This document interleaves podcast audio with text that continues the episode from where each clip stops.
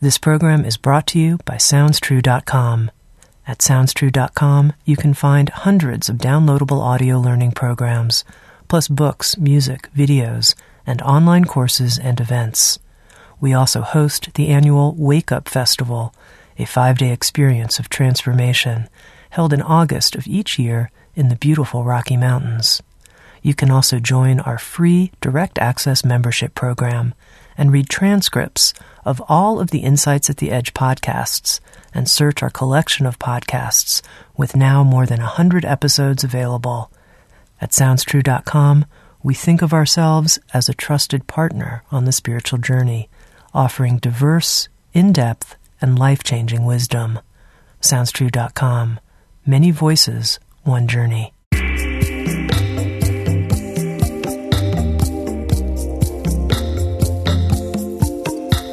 You're listening to Insights at the Edge. Today I speak with Marie Manuchehri. Marie Manuchehri is a nationally known energy intuitive and Reiki master who first discovered her gifts for energetic healing while working as a registered oncology nurse. In addition to her private practice in Seattle, Washington, she leads popular workshops and hosts the radio program, The Marie Manuchehri Show, where energy and medicine meet. With Sounds True, Marie has released a new book, Intuitive Self Healing Achieve Balance and Wellness Through the Body's Energy Centers. She's also released a new audio learning program, How to Communicate with Your Spirit Guides, Connecting with Your Energetic Allies for Guidance and Healing. In this episode of Insights at the Edge, Marie and I discussed my own skepticism about the reality of spirit guides we also talked about Marie's unique take on the concept of free will and her intriguing perspective on the coexistence of the physical body and the soul. Marie also shared a guided exercise to enable listeners to begin the process of communicating with their spirit guides. Here's my very open, exploratory conversation with Marie Manuchehri. Let's begin, Marie, by talking about spirit guides. What or who are they? Spirit guides are beings that we meet on the other side. When spirit guides are beings we meet before we come here to Earth, that we actually ask to guide us while we live a lifetime here on planet Earth. They're beings that we believe are more evolved than we are. And uh, so we literally ask them, and if they say yes, then they become our spirit guides from the moment we're conceived until the moment we leave this place. Okay, so you talk about them as beings. Now I'm going to yeah. ask you a bunch of, of questions that just that my rational mind produces, and you, you can tell me if maybe these don't apply when you're talking about something like spirit guides. But as beings, do they have a lifespan? Yeah. And they've had to have had at least one lifetime on Earth so that they know what it feels like to be in a body, you know, put gas in your car, um, if indeed they lived during a time period where there were motor vehicles and uh, wear clothes, eat food, you know, because all those are a big part of how we maneuver through our existence, and we have to be comfortable in that part of our lives so that we can also grow consciously. Okay, so these are beings who mm-hmm. have at least spent one lifetime on Earth, mm-hmm. and then how did they get to be spirit guides and do they have a lifespan as spirit guides do they live 10,000 earth years do they live forever how does that go well we all live forever i don't believe that there's any such thing as death we just move on from different time space realities. Some beings really love the fifth dimension, which is, I believe, the place we go to after we leave Earth. But there are many other dimensions, and so we can live in whatever dimension we choose to be. We've all been spirit guides. You've been a spirit guide as well. You're a very good spirit guide, actually.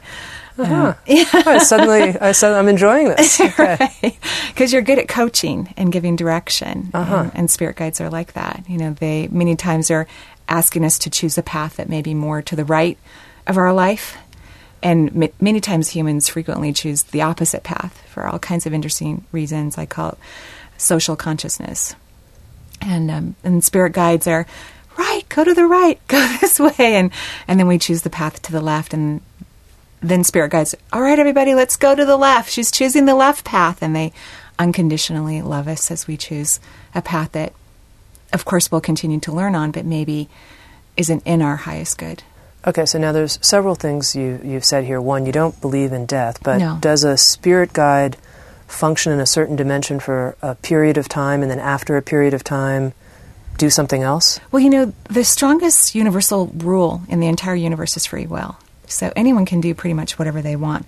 But to answer your question, yes, I, I do see them slightly isolated from other beings that live in the fifth dimension. I almost see a hallway, which they tell me they are not confined to this hallway, that they have freedom to move about the universes, um, just like we do maybe when we're asleep at night, you know, and an essence of our being leaves our bodies and we go off to other time space realities to be rejuvenated. So I, I do believe that maybe a being may decide to guide so many people in five or six different lifetimes. Maybe they want to have some training in the experience, but it's completely up to them. I don't think there's any set rule other than if they agree to guide anyone, um, they must remain in that agreement unless there's been an agreement for an exchange. Because sometimes we get different guides if we change our life path, if we make different choices. Uh huh. Yeah. Now, you, you, mentioned the fifth dimension. Yeah. So yeah. L- let's go through this kind of slowly. You and I are, are here talking to each other in a multi dimensional world. We, th- we might think we're in the third dimension. Right. But so explain what's the fourth, what's the fifth? Can we keep going? Six, seven? Yeah, so it, it goes out for thousands and thousands. I always try to, uh, when I explain energy medicine and spirit guides, I try to focus on being in a body and from the physical reality, what it could look like, rather than going too far out in multiple dimensions. So you're right, we live in the 3D. Then the fourth dimension is commonly called the astral plane or the psychic realm. So when we gain intuitive guidance, it comes from the fourth dimension. It's another big, huge, gigantic time space reality that exists for the human world. It's also where we can access our past lifetimes. And spirit guides and other beings walk through the astral plane to get to the third dimension. And then the fifth dimension is kind of like the other side or heaven or some aspect where we exist in more of an energetic form, where spirit guides and we are um, before we decide to have a life on earth. Okay, so you talk about all this very mm-hmm. definitively. Mm-hmm. Like this is just sort of like how it is. Like, yeah. Of course. Right. But first of all, how do you know that this is quote unquote how it is? And couldn't this just be sort of your personal mythos here about what's going on? Yeah, I, I one of the things I've always asked my guides to do, especially when I started to do energy work, I wasn't planning on becoming an intuitive or a healer. I was a nurse and wanted to have a normal life when I was married and had three kids, living in a little bit of Pleasantville in Kirkland, Washington, which I still live in that same neighborhood actually. And I kept asking, could you just drop down a book from the heavens with symbolism within it? But I actually hear and see images, and then many times what I hear or see are validated through a book that may come into my way, or someone will say, "Oh yeah, that place that you're thinking about is the Akashic Library. you know, so I'll have kind of um, personal experiences. Uh, most of the learning that I've experienced has come through my own spirit guides. Even when I'm working with patients in my healing room, uh, beings will walk in and teach me things and direct uh, things for me to learn. So that's how I've learned most of what I've experienced. I don't think any of us can definitively say that what we experience is real. And I also think that um, it's individual for each person. I think you have to look at what sings to your heart and your soul. And if something vibrates to you at a place that feels real and authentic to you, then I think it's important to pay attention to. Okay, so you mentioned that you know I could have been a, a fabulous, might yeah, have been a fabulous spirit guide at, yeah. at, one point, but but here, yeah. here, I'm here now. And right. do you have knowledge of your own history as a spirit guide? I don't actually. I don't have that. I haven't asked the question. I think a lot of times, if we would literally just take a moment and ask a question, the information is available, but I haven't asked that question. I'm so busy in my physical reality, having a lot of fun. Um, but I have seen many of my past lives when there's an area that I need to heal in this physical world and a previous lifetime is holding me back, uh-huh. then my spirit guides have shown me that lifetime so I can work on it more consciously and let go of the story that I have connected to it and heal it and allow myself to be more whole and balanced in this lifetime. Can you give me an example of when a past life was shown to you? For yeah, uh, actually, right around the time that I began to open up as an intuitive, I was actually working as an oncology nurse in a Seattle hospital, and I began to see and hear stories inside my patients and in their organs and in their body. And it's also when I began to see the chakra system. And I was actually really afraid to tell anyone about it. I didn't even tell my husband or my children. And uh, I was even afraid to tell my coworkers at work. Um, but it was every day I was inundated with um, new paranormal experiences. Hmm. And um, I started to hear voices every day as well, and they told me that I would start healing, working with people to help them heal. And I was really nervous about that. And I saw a past life one day in my home, and I was crying almost every day. It was kind of odd when the kids were gone. I worked night shift, and when the kids were gone at school, I'd be crying all day. I believe I was just letting go of old grief, and things were just moving through my body because I didn't even know what I was crying about. It was a, a very odd experience. Yeah. But I got up from a meditation and walked to the living room window, and I saw a past life where I'd been persecuted for having a talent or some insight and speaking about it. And um, in, it was if the past life had actually come into the 3D, into the third dimensional world, even though I know it hadn't. I could see beings or what look, look like what looked like human form standing around the house, actually holding torches on fire. Wow. and um, and I was told at the same time that I was safe and that this past life was very old and that I needed to remind myself what century my cells were currently living in. Yeah. And so I started to have a daily dialogue with my body about who I was, what century it was, what part of the world I lived in, that it was safe to be different now. Yeah. And um, that really helped me. Shortly after that, I started to see patients in the house and told my supervisor at the hospital what was happening to me, and she became an incredible supporter of mine. Hmm. Do you have any sense why these gifts opened Mm. up for you? I mean, you said you were meditating, but was there, were you asking or, or praying for anything? Yeah, I had prayed to find my passion. I thought nursing was my passion. Loved putting in IVs and um, talking to other coworkers and physicians and being with patients even during stressful procedures. I enjoyed it very much to connect with human beings. Um, but after a while, that started to change for me. I was no longer excited when I walked on. I was no longer excited when I walked into the hospital, and um, I was very perplexed. So I had been praying every morning in my bathroom before I went to work when I shift to day shift. And uh, my prayer was, um, I'm willing to do whatever it takes. I just want to know and live my passion. That's a powerful prayer, whatever it takes. Whatever it takes, yeah. And so, what was it like when you met the first spirit guide that you met for your own spirit guide? Mm, It was a beautiful experience. It was also humorous. I love guides because they they know what may make you anxious or uncomfortable. And uh, my first guide that I, the first one I ever saw, his name is Kozar. By the way, that's the name he spelled out in my head. Um, he looks like Sean Connery. He's really handsome, and he's wearing this Lucky really you. yeah, That's right. exactly. And he was wearing this very itchy, kind of unattractive burlap robe.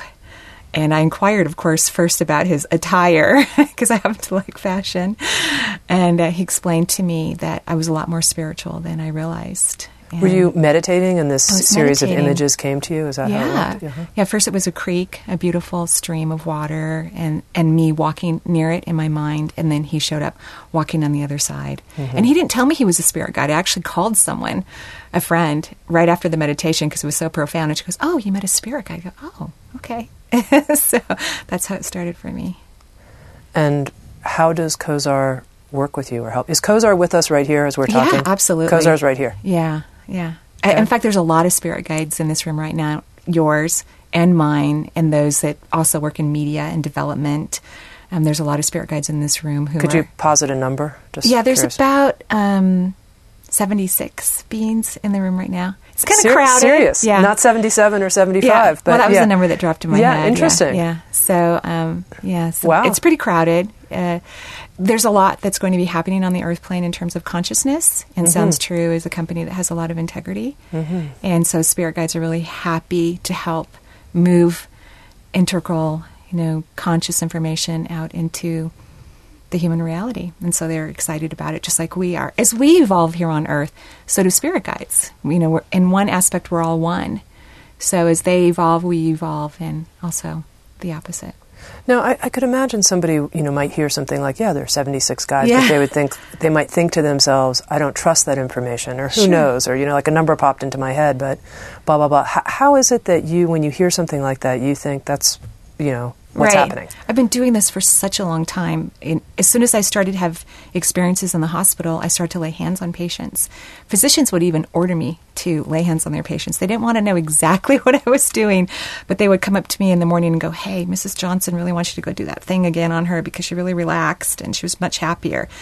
And I go, "Well," and sometimes I would reply that I was too busy because many times I worked as an on-call charge nurse and had a lot of responsibility. Yeah. Then the physician would take out the chart and start scrabble, you know, scribbling Yeah. for me to go do hands-on work.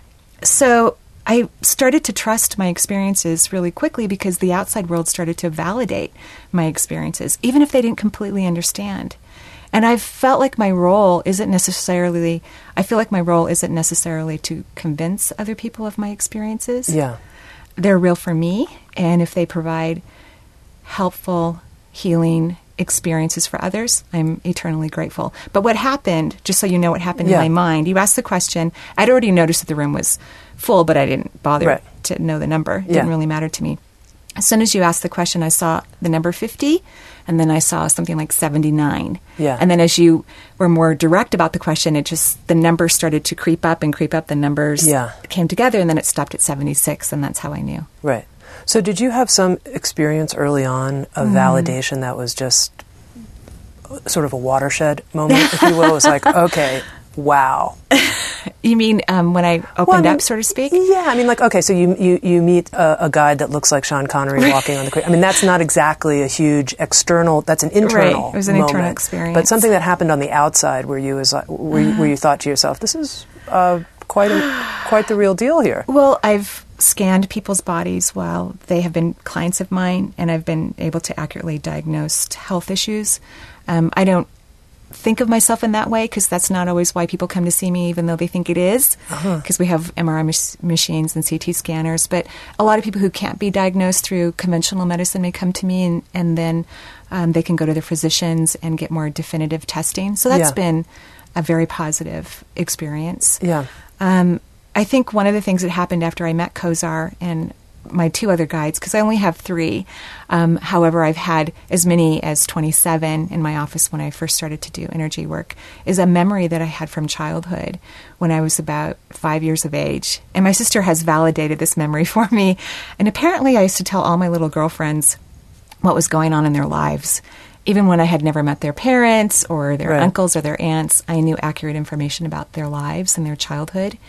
And I used to give them advice um, when I was quite young. So I had forgotten completely about that until I started to have some awakening moments, I guess is one way to describe it. Yeah. And I had full memory of it. And that was kind of a, a validating experience for me. Now, is Kozar guiding anyone besides you, or is he just your man? That's it. Yeah, and he's a primary guide. So we all have a guide that can never leave our side. So Kozar is my primary guide.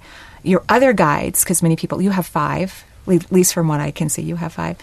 Um, other guides can kind of go and do activities for us. you know, let's say that bef- before we came to Earth, we said that we didn't want to have any children. And so they're like, great, you're not going to have any kids. Excellent. So there's been no connection between you or someone else, in particular children that could be teachers for us or some incredible experience. And then a person comes to Earth, has a lifetime, and because they have free will, they go, oh, God, I think I want to adopt a bunch of kids, you know? And so then some of their guides run off to go find who these beings might be that would be in their best interest and, and formulate relationships with their guides, find out where these children might be so that they can be brought into this family unit unit. So um so that's one way to look at how guides work for us. No, because you know the reason I asked is it possible that Kozar is working with more than one people is sometimes I'll meet people and they say my guide is X Y Z, some you know famous person Oh. from history or mythology, like you know my Yeah. guide is Isis or something, and then I Yeah. meet someone else and they're like my guide's Isis, and I'm like, wow, Isis is one busy Right. you know goddess guide. Yeah. I don't know. I I I mean, it's very possible. Some people believe that the Virgin Mary had multiple souls inside of her being at the Yeah. time of her existence, which was a very profound time on earth. The times, you know, the time that Christ walked the planet. So it's very possible. I, I don't see a lot of famous beings in my life for me um, in terms of guides, but I think anything is possible.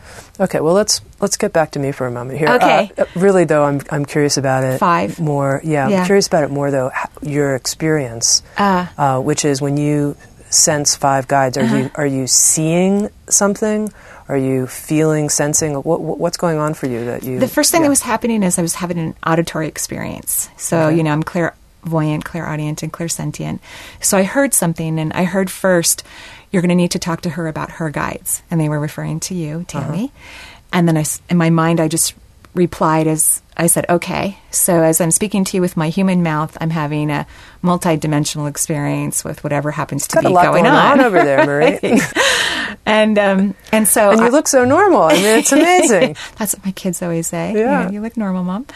Um, and then I s- heard, um, I heard that dialogue, and then I saw the number five, and then I had felt a resonance feeling inside of me because five in numerology is a very powerful number. It's a master number, and so that to me was a validation. Like that makes total sense to me that I would interpret that she has five guides.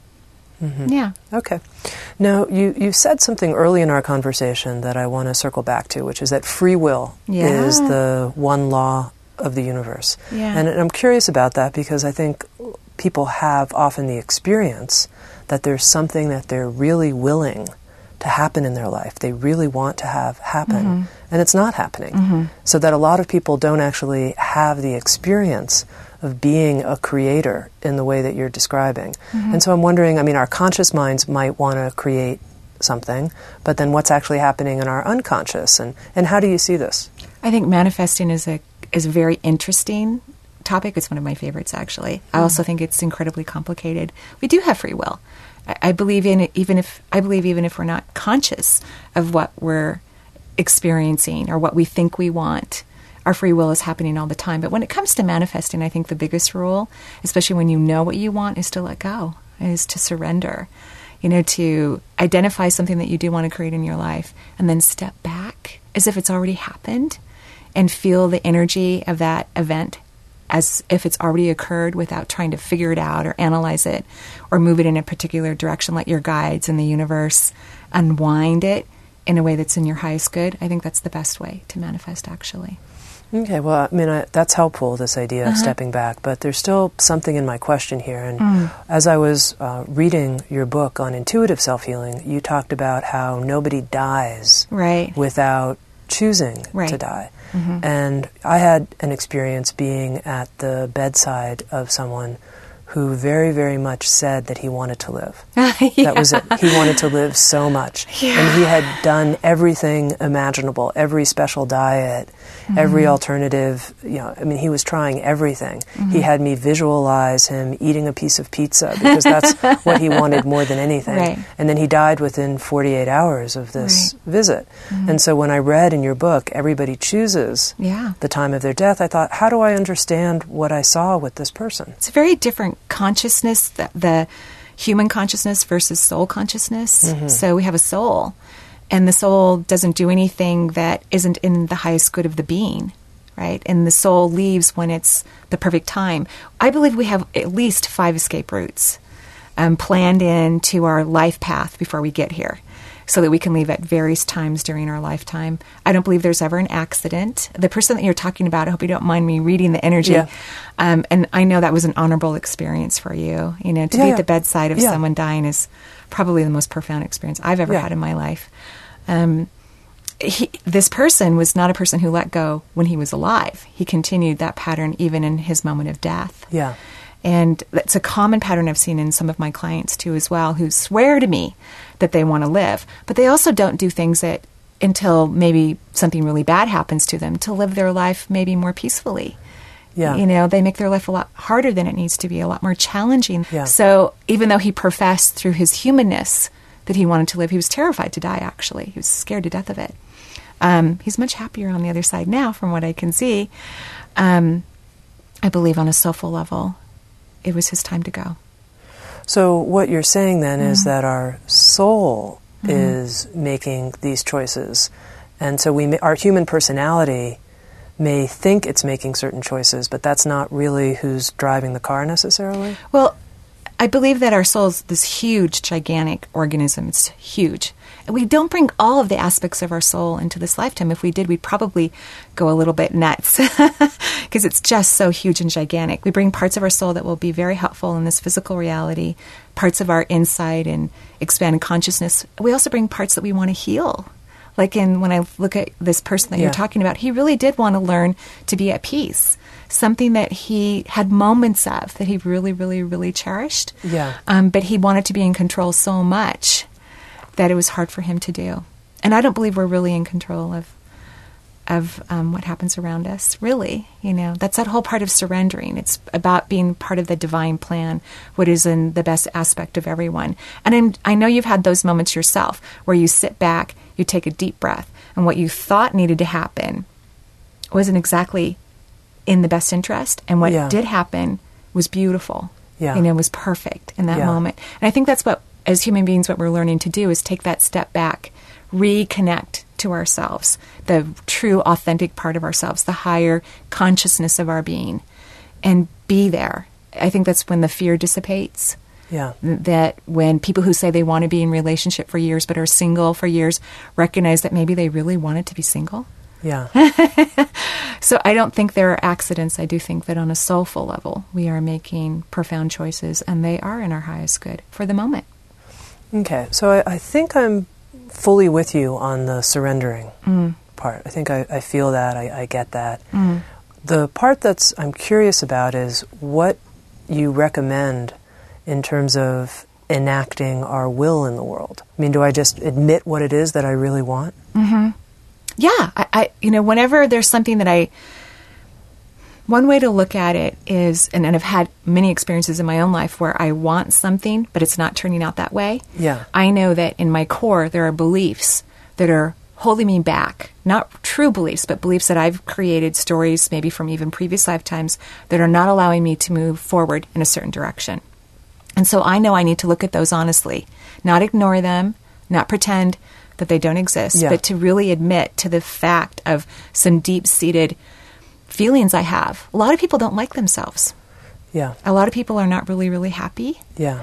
And so I think we have to look at those wounds inside of ourselves, honor them, appreciate them, be kind and loving to them so that we can move in it in the direction of our dreams, our authentic, real dreams. I think your friend had really wanted to live on the other side for a long time actually. He loved spirituality very much so. Now, give me an, a, a, an example from your life Yeah. when you hit one of these places where you could see that there was a belief Mm. that was stopping you and, and how you worked it out.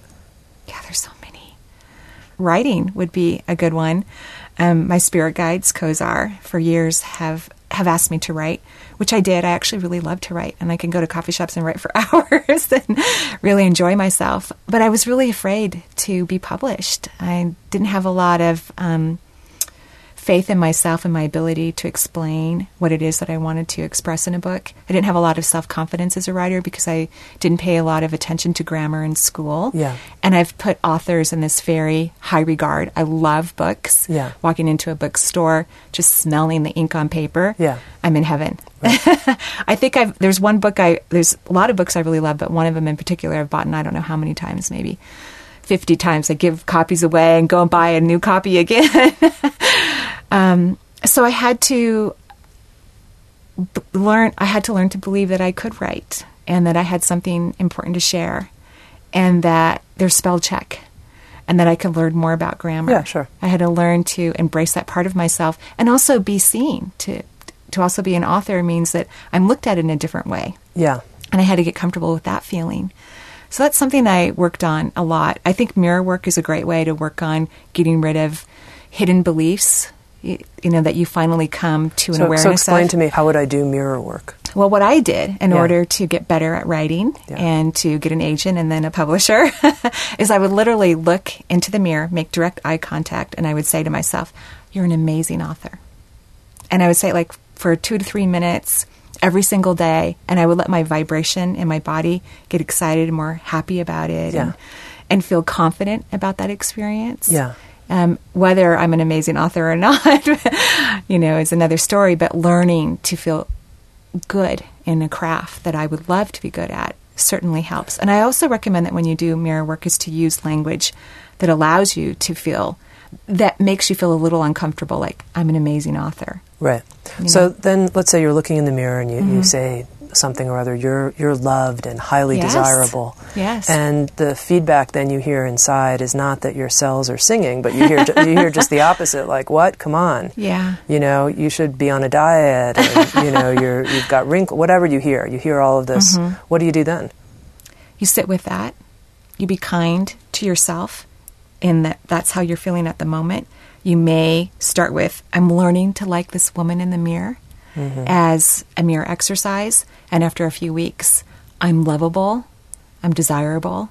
And I wouldn't stop. One of the things I love about mirror work is I think it actually really works is cuz because the windows, you know, our eyes are the windows to our soul. Yeah. Because our eyes are the window to our soul. And I believe that's one of the reasons why it works so well.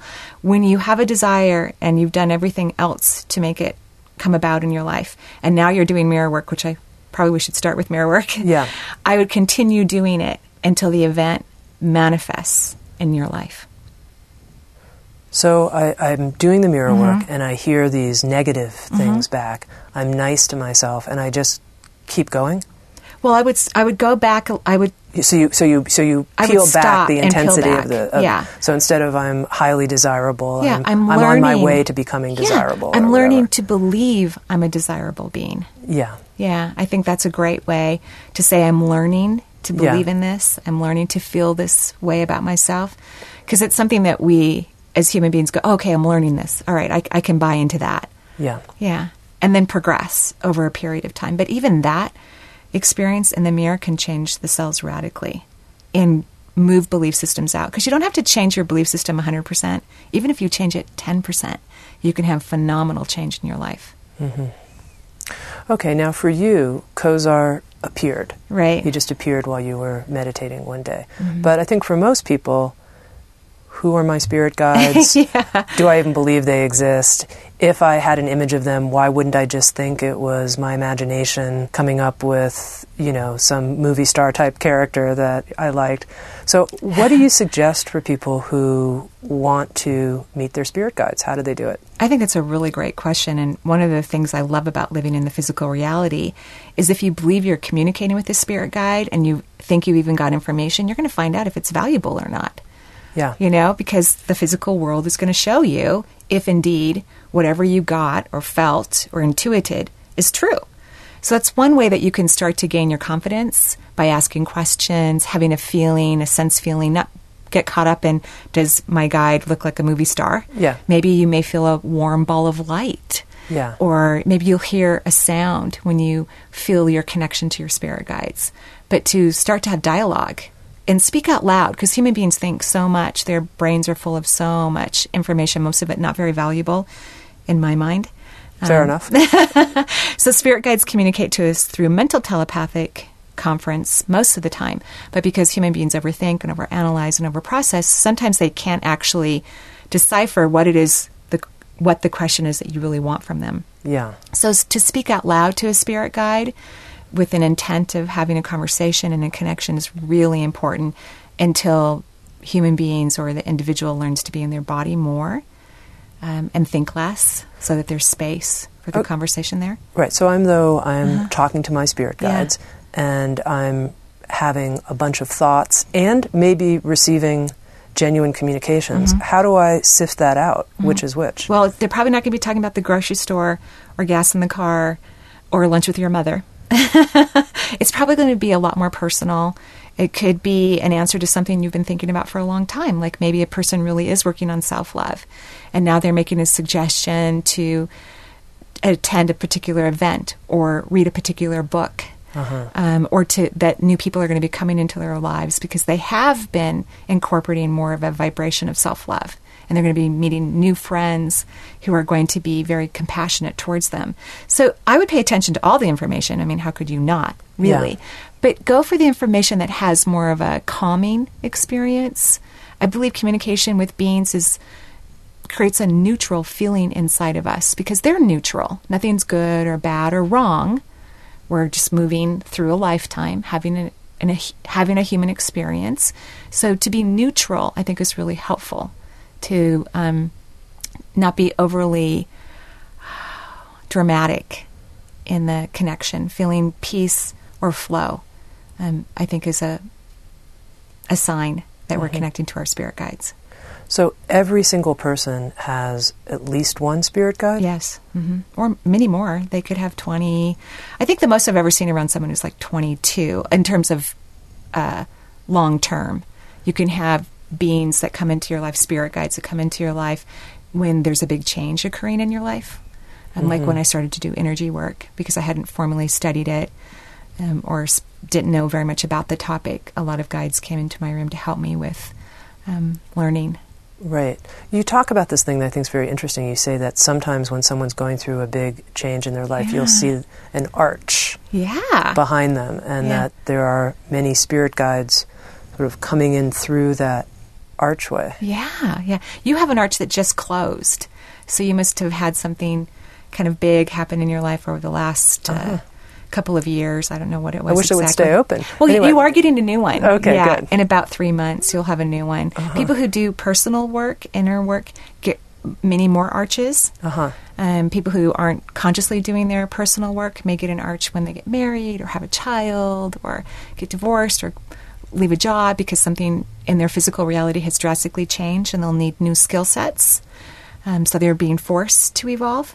But people who do conscious work have more archways or you're tend the to. first person I've ever heard describe this mm-hmm. archway mm-hmm. phenomenon. I've heard people talk about spirit guides, but this archway thing, uh, this is the first I've ever heard of it. I started to see it around my clients about seven years ago. Uh-huh. And of course, when I saw it, as it, what happens to me, I'll see something, then I'll ask a question, and then I'll get information.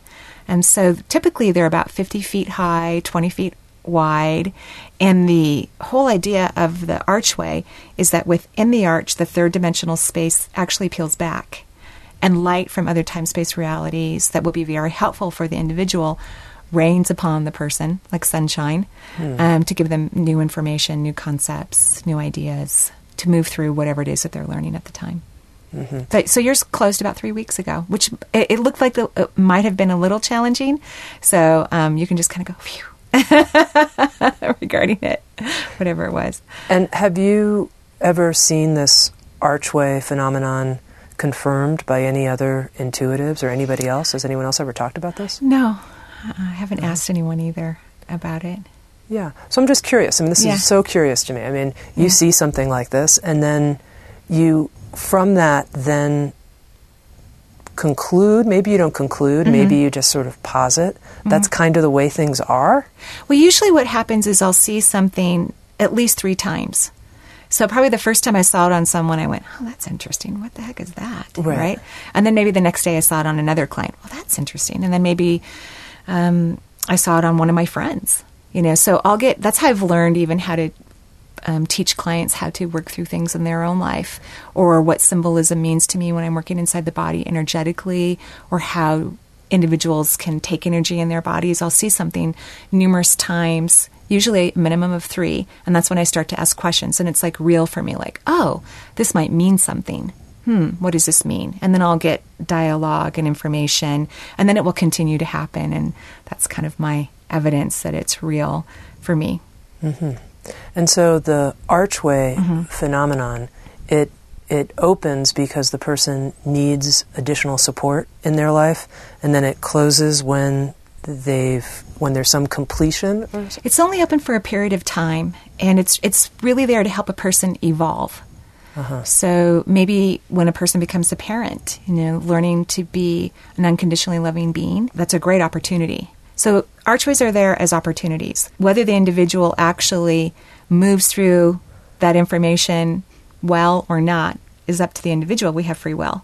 And so they're only open for a period of time and then they close regardless if the person moved through the material in a way that's in their highest good or not. It's an opportunity. That's how I look at it. Mm-hmm. Okay. I'm wondering, Marie, if you can give a gift really to mm our listeners, which would be to take us through a very short exercise of some kind that might help us open up to contacting our spirit guides. It's a great idea. So I'm going to take us through um, a little meditation, and um, what we're going to do is introduce water into it. So if someone wants to do this exercise again, they might want to do it in the bathtub or sitting by a lake. Um, or just standing in their bathroom if they want to, because we're mostly water. Our guides connect to us through our water molecules mm. um, fa- fairly well. It's mm. an hmm. easy way for them to bond with us. Mm. They also connect to us through our auric fields because our auras reach through eternity, so do theirs. And auras exist around everything, even camera equipment. Hmm. Um, so that's how our spirit guides connect with us. The frequency in the room has already shifted. Yeah. So, um, you know, the guides are helping us to help everyone else have this um, felt experience. Yeah. So I'm going to go ahead and close my eyes. And there's going to be some rapid eye movement um, in my head. I'm not sure why. my guides just told me that. So I'm letting it happen rather than stopping it. Just might be some fluttering of my eyelashes while my being is um, being calibrated for this exercise. And so we're going to have everyone else, when they're ready to sit down, feet flat on the floor would be perfect. So we can ground to the center of the earth, allowing our beautiful, energetic roots or vines that come out of the secondary chakras of our feet Move into the core of the earth, plant in.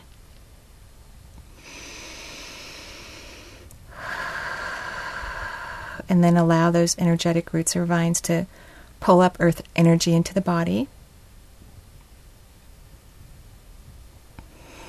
Beautiful.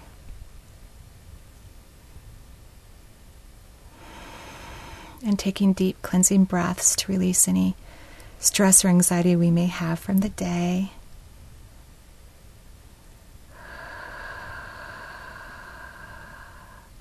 from the week or the month that we're currently in.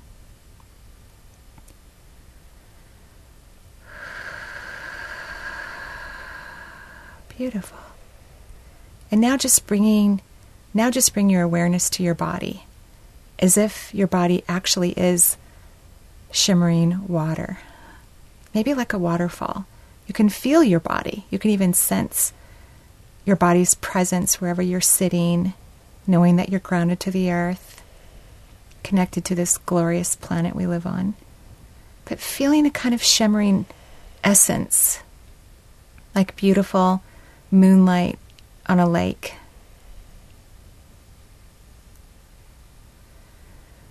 Whether you see it, hear it, or feel it, just allow your water molecules to become more vibratory.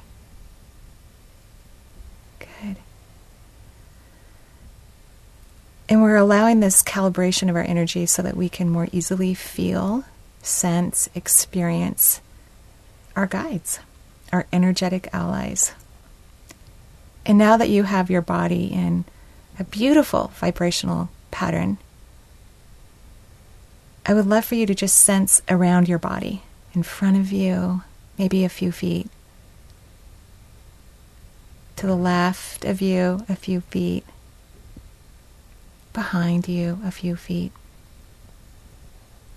to the right of you, up above your head, and below your feet, feeling your auric field, getting a sense of this gigantic energy that surrounds you, that's shaped like an eggshell, but goes through eternity, as do the fields that surround your spirit guides. Wonderful. Excellent. Taking a few more cleansing breaths, just relaxing your being because you're quickening your energy significantly in this moment. And now that you have more of a felt sense of your aura, once again, as you feel a few feet outside of your body, ask the question Is my spirit guide in front of me, behind me, on either side of me, above me, below me. Where do you sense that your spirit guide is? And it's most likely going to be the first spontaneous answer that you get. So if you felt your left hand or your attention was on your left side of your body, that is where your spirit guide is. So, wherever you spontaneously felt, or if you need to take a few moments to be in this space, then please do so. We'll go to that place in just a moment.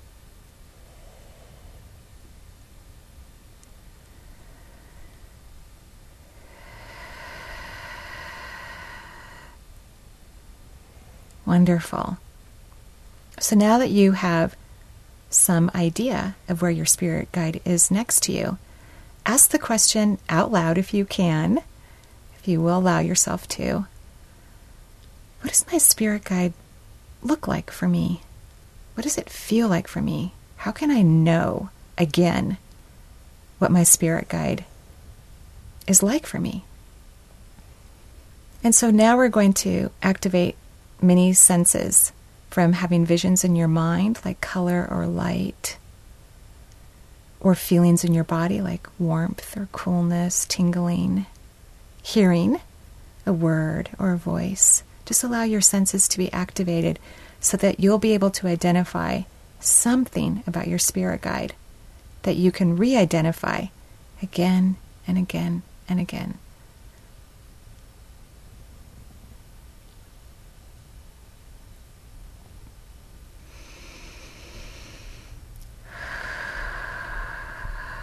All doing a really great job having this felt experience with your spirit guides. And whatever impression, feeling, metaphor that you receive, we're just going to lock it in our memory banks so that you can use that image, feeling, thought, word in the future. But at this very moment, if you have a question you've been wanting an answer for, now would be the perfect opportunity to ask it again. Out loud would be great.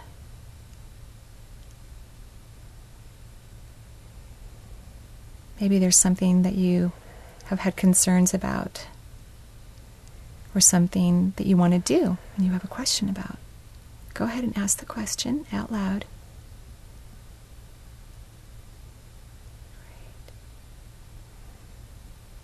And then bring all of your attention to your abdomen, right below your belly button in the second chakra area. So that you can be out of your brain and let your mind take whatever answers are possible in this moment. That's perfect. Just sitting in the belly, relaxing.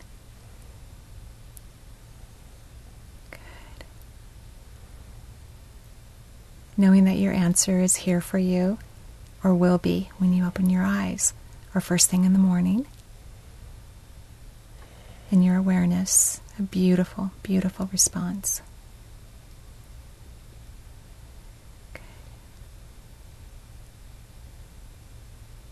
And we're going to thank our spirit guides for the introduction, the answer to our question, and welcome any felt sense that they can provide for us into our future.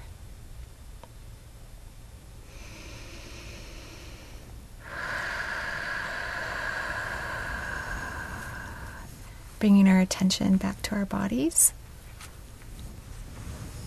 and our feet, feeling ourselves grounded and in the moment. And when we're ready, open your eyes.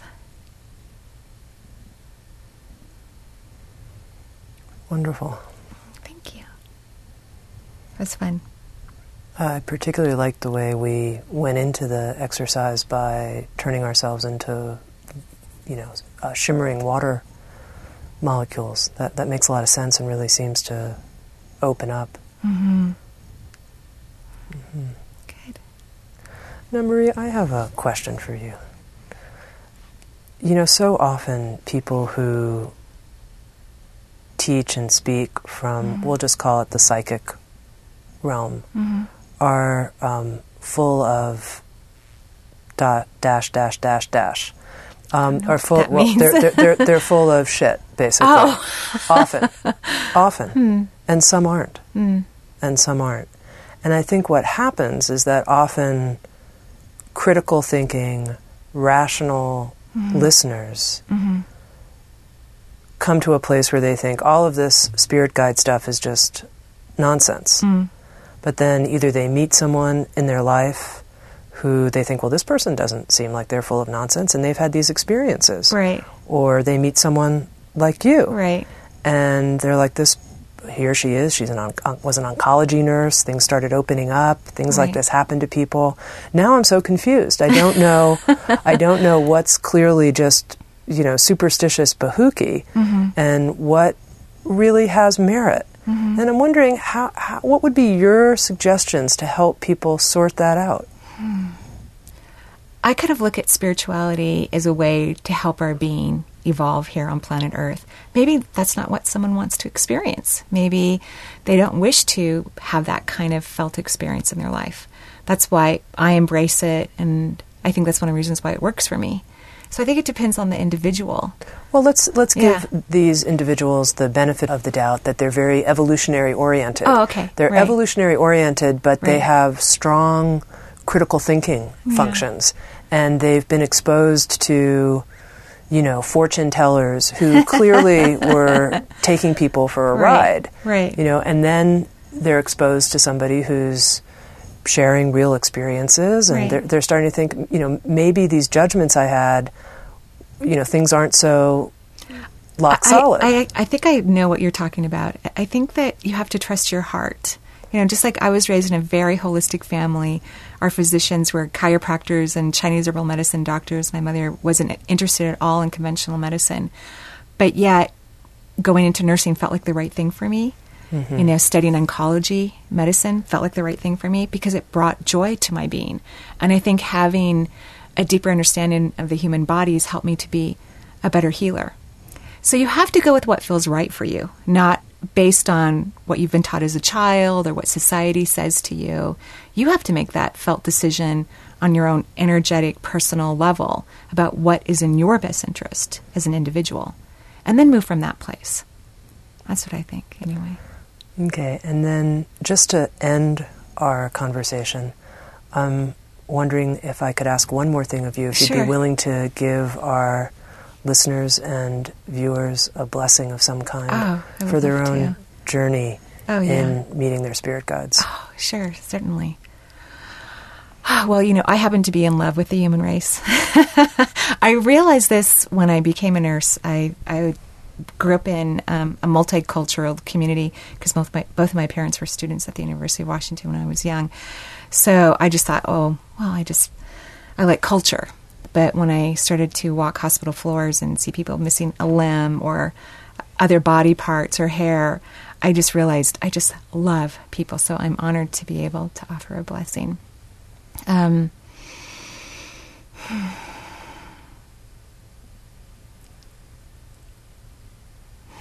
I believe blessings come from the universe. You know, that there are more beings than we could possibly imagine, and they really do love and adore and cherish and honor the human experience. It's not always an easy experience. And so their arms are always open to us in every way possible, whether it is to just have a pleasant day at work, or have a safe drive home, or to be able to spend more time with our family, or eat perfect food for our bodies. They are always emanating a pulse of vibrational love to our planet hoping that we will open our hearts and allow ourselves to be loved, even for an instant, by these beings who truly, truly do adore and cherish us. So I hope that anyone who's watching this or listening to this is able to open their heart just a tiny bit more so that they can feel this enormous love, even for a moment longer than they did yesterday. And that with each and every day, they allow that moment to become bigger and longer and that they're able to express that with the people in their lives as well. So that's my blessing. Beautiful. Thank you. I've been speaking with Marie Manuchehri. She is the creator of a new six session audio program with Sounds True on how to communicate with your spirit guides, connecting with your energetic allies for guidance and healing. And she's also created a new book with Sounds True on intuitive self healing, achieve balance and wellness through the body's energy centers. A book that takes readers through the chakra system and offers a variety of different exercises and practices that the reader can do to become more aware of what's happening throughout their whole body. Marie, thank you so much for your sincerity and truth tellingness and uh, your beautiful heart. Thank oh, you. Thank you. Thank you very much. It's a pleasure. SoundsTrue.com. Many voices, one journey. Thanks for listening.